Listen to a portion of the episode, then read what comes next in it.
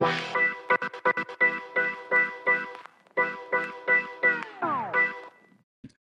and welcome to a recap episode of the Wildcat Offense, brought to you by Offcie Sport and myself, Wes Ibarra. Welcome back to the conversation, office mates.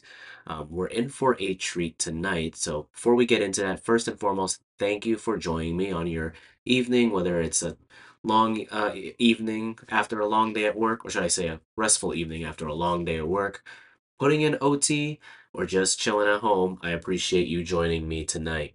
We are in for a treat as we are doing double coverage. Yes, double coverage. Recap of the football game that the Cats had against Iowa at Wrigley Field and the season opener basketball game against Binghamton. Looks like Northwestern split those categories pretty even with one and one. Northwestern football loses a heartbreaker to Iowa. I have a lot of takes, a lot of opinions on that game. That was a pretty tough game to watch. If Nebraska was tough, this was the one that really takes the cake.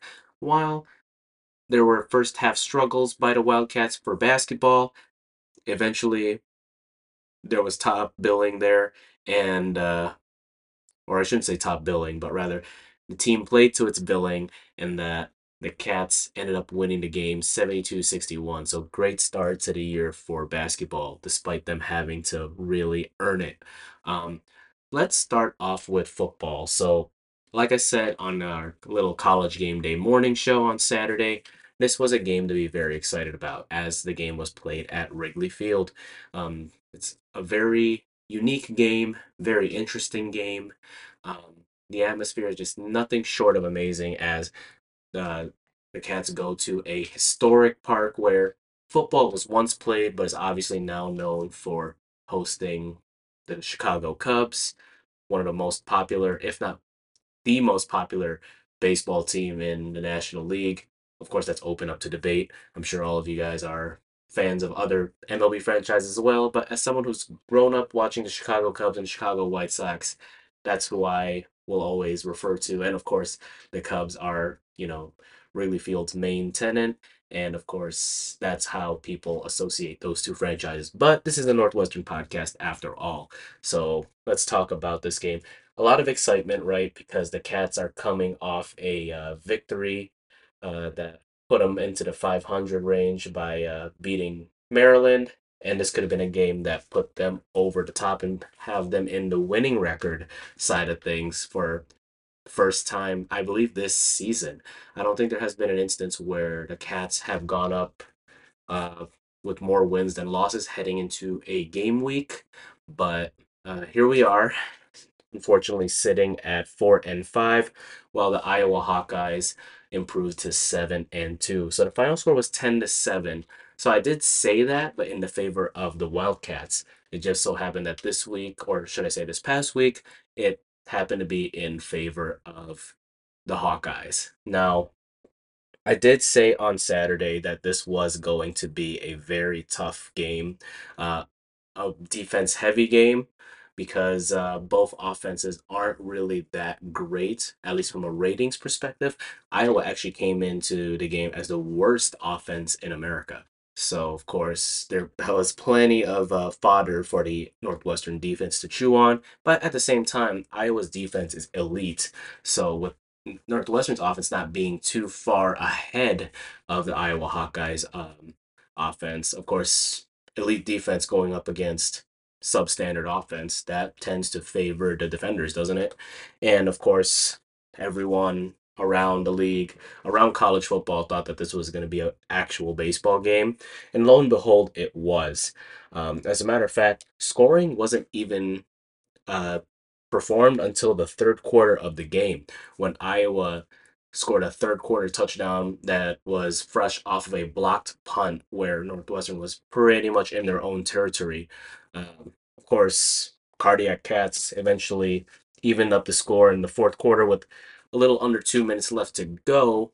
Unfortunately, the defense gave up a little too much room, and Iowa's kicker had a big enough leg to convert a 53 yarder with 14 seconds to spare left in the game to put the game to bed, literally and figuratively. Not a big fan of that celebration. Granted, I'm also not a big fan of Iowa athletics, so of course, I'm pretty upset. I don't sound like it, but I'm pretty frustrated with the way the Cats lost that game just because, in my opinion, that was a must win game. I mean, every game is a must win at this point. But because I'm being a little selfish here and wanting the Cats to go to a bowl game in Coach Braun's first year, it can get a little, again, frustrating, mildly infuriating when, especially if a team on the other sideline is pretty vulnerable going into that game week and this game was supposed to be more about your program than the other program. Come on, like you you really had to get that one. And so far, as far as I'm concerned, the Cats aren't even remotely successful at Wrigley Field, and I have a take on that in a little bit. But before we get into it, let's look at the uh, box score here. So looking at our Cats. Brendan Sullivan went 12 for 19 with 81 yards and a touchdown. Leading rusher was Anthony Tyus III with 10 carries for 40 yards. Cam Porter not too far behind with 12 carries and 36 yards. Receiving uh, was led by Bryce Kurtz and Cam Johnson, of course. Three receptions apiece. Kurtz going for 33, Cam Johnson going for 30 with the one touchdown. And AJ Henning got a little involved with four receptions, 13 yards. Iowa passing, Deacon Hill, 10 for 15, 65 yards, one touchdown, one interception. Uh, Leshon Williams was the leading rusher, 24 carries for 79 yards. Receiving, Kaleb Brown, one reception for 23. Addison Ostrenga, three receptions for 15 yards with one touchdown. Um, this was not a really a great day to be watching offensive football. Um, like I mentioned in the college game day show, uh, Deacon Hill was actually under 50% in his last game and was over 50% this time around, but still only 65 yards, one touchdown, one interception. And there were a couple throws that he made that looked a little sus, for lack of a better term. And there were a lot of times where the defense seemed to get home on him. So it, it just it was just a very bad all around performance if you're into quarterback play and overall offensive play. Uh, looking at defense, uh, the leader for the Cats, Xander Mueller, with 19 total tackles. So 12 solos, 7 assists, 1 and a half TFLs. Fearless leader, Bryce Gallagher, with 8. Aidan Hubbard with 6. Jay Higgins on Iowa with 12. Nick Jackson with 7. Deontay Craig with 6. So again, eh, for a defensive player on this game, this was a premium. This was a game where you could really improve your stock if you are NFL draft eligible.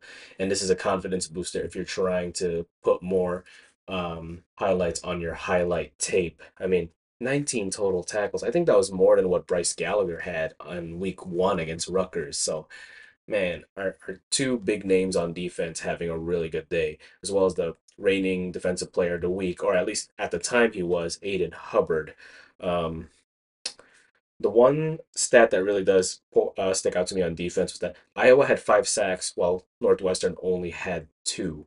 So, again, there seems to be a protection problem for the Cats when it comes to uh, keeping the quarterback upright.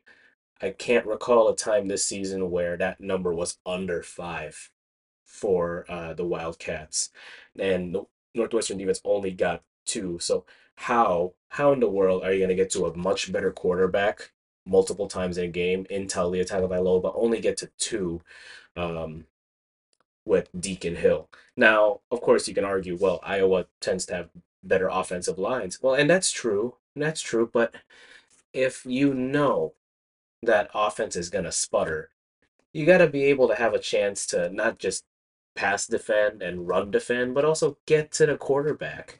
Um, I know defensive line that can that can be a topic for discussion within this team, but uh, we it would be nice if this team can get home a little bit more. But moving on, the one stat that really does kind of bother me with the Cats' performance on uh, Saturday was the penalties. Seven penalties, 71 yards. When you obviously have more penalties than the other team, there's a good chance you're not going to beat them. And penalties clearly is what killed the Cats in this game. Like I said, seven penalties for 71 yards. They were lucky to at least protect the ball with no fumbles, no interceptions. But man, if if you're helping out the other team, what good is it gonna do for you? I mean, it's it's not it's not good. And hopefully, going into next, uh, or should I say, this coming week when they play Wisconsin, that's something that the team can shore up. Um, as far as Iowa, three for 30, so they kept it clean there. But they did have turnovers, so at least if there's one good thing I'm going to give about Northwestern's defense, that they forced a turnover and could have forced multiple because some Deacon Hill, again, looked like I don't know, NFL Tim Tebow out there for lack of a better term. And, you know, that's with all due respect. I mean, I'm sure, you know, Deacon Hill is a very great football player in his own right. But yeah, just by watching what we see on the tape, that just, yeah, quarterback play on both sides just wasn't good. And especially on Northwestern's end, uh, especially when they have a chance to, again, keep providing to their already overtly successful season you got to be able to shore up some loose ends and have some form of improvement, especially at this point in the season, nine weeks in, three more games to go. So there's that 10 7. Uh, Cats lose, drop to 4 and 5, but are still very much in the hunt to become bowl eligible. Now, my take on that whole game is that I am pretty disappointed in the fact that the Cats didn't come away with the win, especially with a team that from a record standpoint is miles ahead of them, but also at the same time, from a talent and political perspective, they looked pretty vulnerable and pretty beatable. I mean, uh, and you know, it's not like they were going to put up a 30 spot on the Wildcats, right? And the Wildcats had every reason to perhaps put up double digits on this team, despite Iowa having an elite defense. But again, it, it kind of shows what those numbers that I was talking about last week um, come into play, right?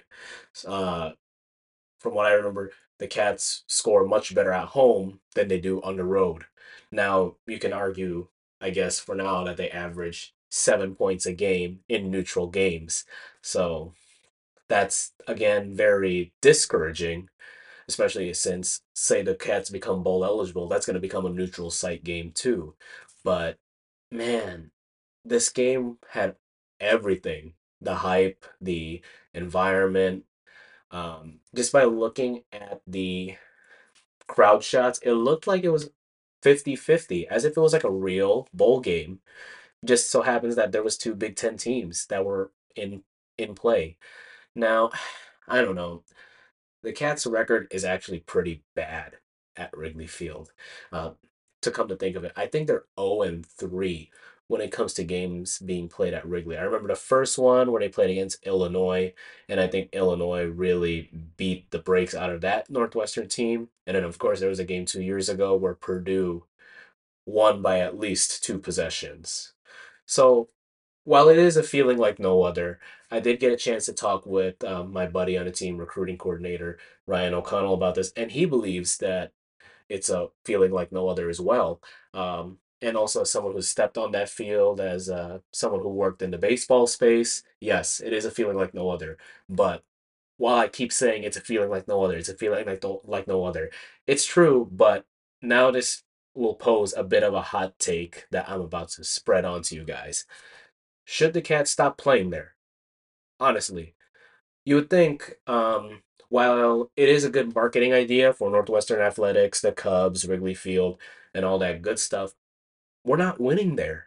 So I, I wonder if it is even worth uh if it's worth the the effort and the time knowing that we don't do well there. Now I understand the ticket revenue and all that's the TV time that's going to be nuts. And I have a hot take on that too. I mean, the game was on Peacock. Why can't you put it on public TV for everyone to watch? Chicago is a big sports market. You clearly sold a lot of tickets for the game, and there's a lot of ad space around Wrigley Field. I mean, it's like any other baseball stadium, right? With ad space everywhere. And but you had to put it on a streaming service. You couldn't put it on local TV for the locals like myself who don't have Peacock or whatever streaming service it is to watch these sports, um, to watch these games. I mean, it, if you can put any other Power Five team that's playing in whatever iconic stadium it is, even Army Navy at uh, Lincoln Financial Field, if you could put that on public airwaves, why can't you put this game on? Uh, I would really like to know that, honestly. But I I know back to my original hot take, should the Cats keep playing there? I know the majority of people would probably say yes, just because of the turnout and the vibes and all that, but at the same time, you would wonder if you could see the Cats actually winning there. I mean, it, it is. I I could be just overreacting, and I could be just be overtly frustrated about how uh, the team has played there the last three times that they've gone, and this was probably the most competitive out of all the three games. But man, I don't know. I really don't know. Now, that's not to say Wrigley Field shouldn't host football anymore. I do think that they could host a bowl game at the end of the year. Sure, it's going to be super cold with all the lake breeze, and perhaps there's going to be snow, but if Yankee Stadium could do it, and all the other baseball fields across uh, the country now holding um, mid-level bowl games, why can't Wrigley Field do it? I mean, that's also part of the reason why they went through that huge renovation uh, stage when uh, the Ricketts family bought the the Cubs from the Chicago Tribune, right? It was to be able to have Wrigley be more versatile than just being a concert venue and a baseball venue. So, and why can't why does it have to be limited to just Northwestern? Why can't it be a bowl game? Why can't we see other colleges come by to Chicago to play a game where a trophy can be held. But I don't know. That's just my take. I hope that going into uh, this Saturday, the Cats can have uh, some regained focus as they play Wisconsin, which will probably be even a tougher test than Iowa. But until the end of the week, we will have that preview ready for you. But that's my recap for tonight. Heartbreaker, you hate to see it, but it is what it is it is the season that keeps on giving for the Wildcats after all, or at least Wildcat football. So I'm still gonna love this team to the end. Uh, but to be great, you gotta win these games, especially when the odds are gonna be very, very small, or should I say the the lines are gonna be very, very small, and there's a chance that this game could go either way. And also, for the most part, the game was marketed towards you. But until uh, the end of the week, I'll see you then to uh, preview football against Wisconsin. But we aren't done yet for the show. We'll take a quick break. When we come back, we will recap the season opener basketball game against Binghamton.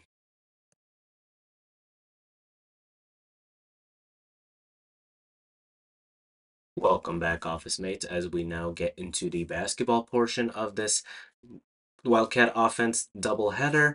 Uh, before we get into that, again, I want to thank each and every one of you for supporting the project. It means a lot to me and it means a lot to the podcast project to stay alive, keep coming up with fresh ideas, and perhaps uh, start up new projects later in the year or in future years of the uh, podcast. Um, of course, Feel free to share this with friends, family, colleagues, whoever is down to join the sports talk conversation. I am available on most podcast platforms and on Instagram at Offcie Sport. That's O F F C I E S P O R T. Uh, once again, thank you for spending your night with me, whether you're chilling at home, putting in overtime, or perhaps on the way home from whatever it is that you're doing on this uh, chilly Tuesday night. But plenty to talk about about this um, season opener basketball game. The Cats came away victorious, seventy-two to sixty-one. Uh, against Binghamton, uh, representative of the America East Conference.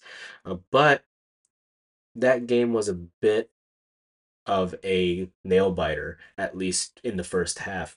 Binghamton was actually leading the Cats 39 to 36. However, Northwestern scored 36 to Binghamton's 22 to eventually overtake and keep the game away from the Binghamton uh, Bearcats, uh, 72 to 61. Like I said, uh, the Cats improved to 1 and 0 while Binghamton falls to 0 and 1. So, despite the rough first half, it is a great start overall. You do want to win that first game at home, especially since these non conference games will help the team get ready for Big Ten play.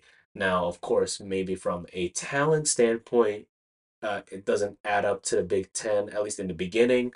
But again, you're playing solid competition night in and night out. And of course, it gets the team ready to take on a long 30 plus game season of college basketball, especially against teams that will have future professional talent on those teams, whether it's in the NBA or wherever else. Uh, let's dive into our leading performers. For Binghamton, Tymu Chenery led the way with 13 points, three rebounds, three assists, two blocks, along with Samir Torrance, 12 points, four rebounds, six assists, three blocks, and Armon Harried with 11 points, seven rebounds, two assists, two blocks, and two steals. Binghamton was 41.5% from the field, uh, 30.4 from three, and 83.3% from the line. 11 second chance points with uh, 24 points in the paint and six points off of turnovers. Our victorious Cats, Boo Buie, led the way with 27 points, one rebound, two assists, and one steal. Good day at the office for Brooks Barnhizer, 18 points, 13 rebounds, double double, two assists, two blocks, and four steals. And a great opening performance from newcomer Ryan Langborg with 13 points, three rebounds, three assists. Now, not a bad uh, day for the Cats, uh, shooting 51.72% in the first half, 42.4% overall a bit shoddy from three with 27.8%, but a decent night at the line with 81%, 17 for 21. 38 points in the paint, so they did dominate the inside game. 15 points off of turnovers, uh, so that's good defense in the offense there. 15 second chance points, seven fast break points, and six points from the bench. So uh, Binghamton having the slightly more productive bench, but still uh, Northwestern managed to be better in second chance points, points off of turnovers, and points in the paint. So definitely inside, especially when you have a guy like Matthew Nicholson being your anchor down there and being your post scorer. Yeah, it's, it's very likely that uh, the Cats will use the paint to their advantage throughout the course of the year. Not just through Nicholson, right? Boo Buie can drive the ball. Ty Berry can drive the ball. There's a lot of guys that can get inside, but there is enough shooting to go around on this team. Um, as there are highlights to go around, um, I believe Boo Buie hit his 200th career three point attempt, which is uh, a program record uh, for eighth most in a career. So, congrats to Boo Buie for hitting a milestone in a very illustrious Northwestern career. Northwestern is 10 and 1 in season openers under Coach Collins and won in 15 of its last 16. So, the Cats have a tendency to start off the season 1 and 0. So, of course, that what that means that it's not always going to be indicative of whether it's going to be a good season or not, starting 1 and 0. However, it does give confidence going into the second game and the third game and eventually the fourth game. It is one game at a time in in this business, right? Especially when it comes to March when it's survive in advance, no matter how good you are or no matter how high or how low your seed is. But right now it's winning these singular regular season games at a time in non-conference play and then eventually in the conference play. Uh, the Cats had nine blocks, which is its most since uh, December 12th of 2021 when it played NJIT, New Jersey Institute of Technology. Um, Boo Buie again was our high scorer with 27 points, which is his highest since scoring 36 against Illinois uh, February 23rd earlier in the year. Um, and it looks like we had a pretty decent debut from Jordan Clayton, who had 17 minutes. So it's good to see freshmen or first year students, as they like to call them, uh, and by they I mean the Cats, get very significant minutes in their first game. Um, it really shows that Chris Collins can trust the depth of his team, regardless of whether they are more experienced players or uh, fresh out of high school into playing their first collegiate game. Um, but yeah, there seems to be a lot of positives coming out of this game, despite the team starting off pretty slow. But that's what separates the good, great teams from the good teams, right? It's their ability to just take on adversity and pretty much capitalize when when it counts, right? And clearly the the Cats did that after falling behind ever so slightly in the first half. And shouts to Binghamton for pretty much coming out swinging and punching for the mouth right right away.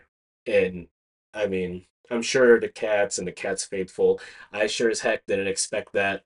I thought it was going to be one of those games where the Cats would be leading wire to wire just because this Northwestern team is too talented to be losing to a team like that.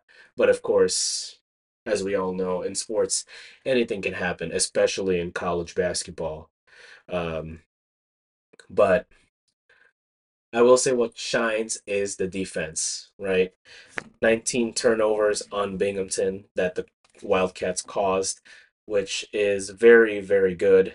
Um, and of course, turning those turnovers into 15 points, right?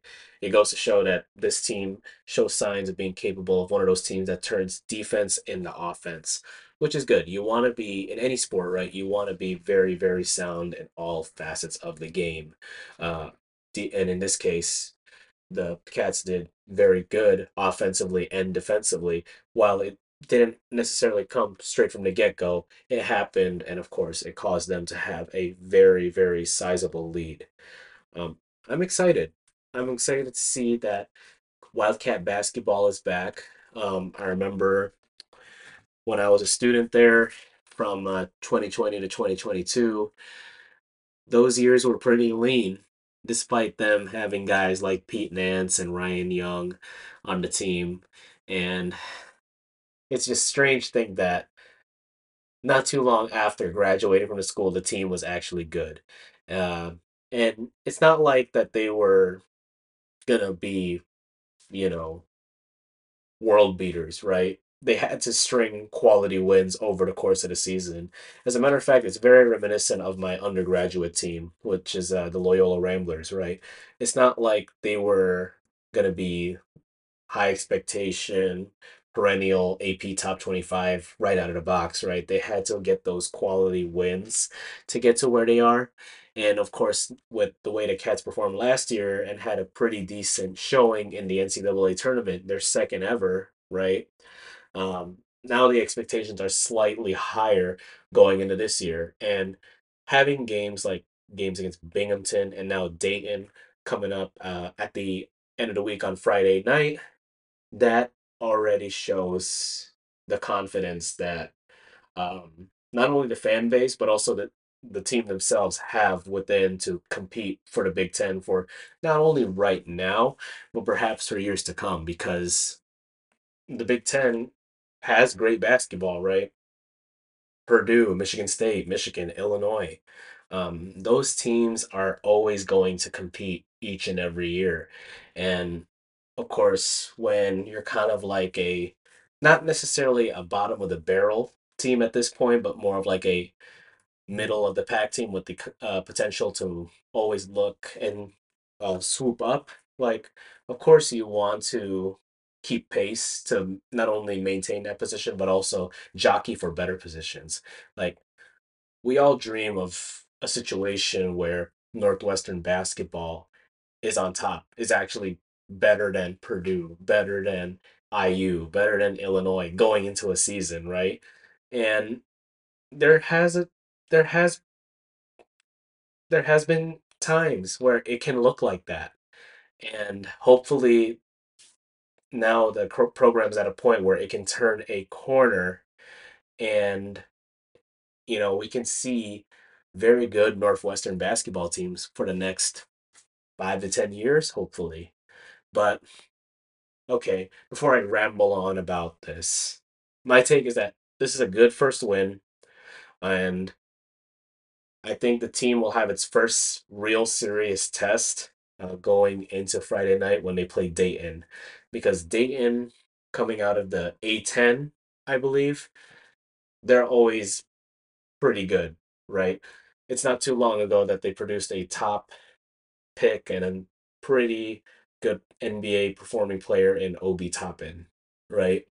And of course, traditionally they seem to be in the tournament more often than not.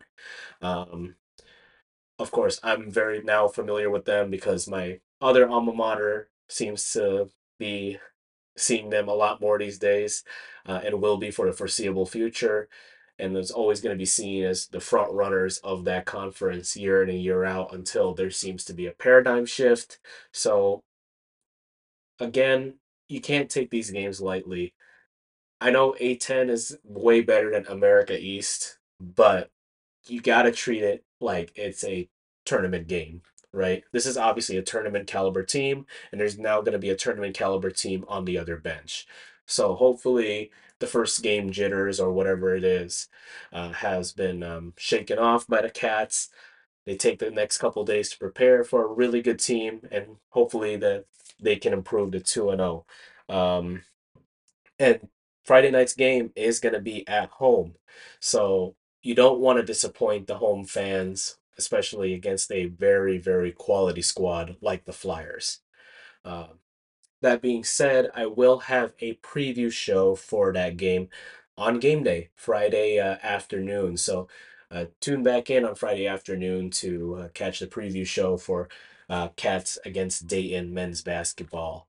Um, but and also the preview for uh, football against Iowa or Iowa, I'm sorry, Wisconsin.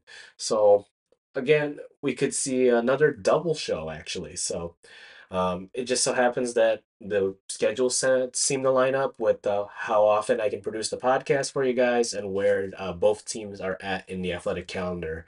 But um, now that there are more opportunities for me to produce this content for you guys and now allows me to perhaps space out things a little bit more so things can get a little more cleaner over the course of the season. But again thank you for sticking with me and uh, thank you for giving your utmost support for the project.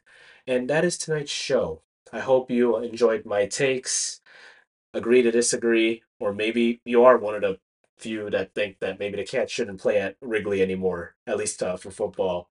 Um, but until then, I will see you all at the end of the week.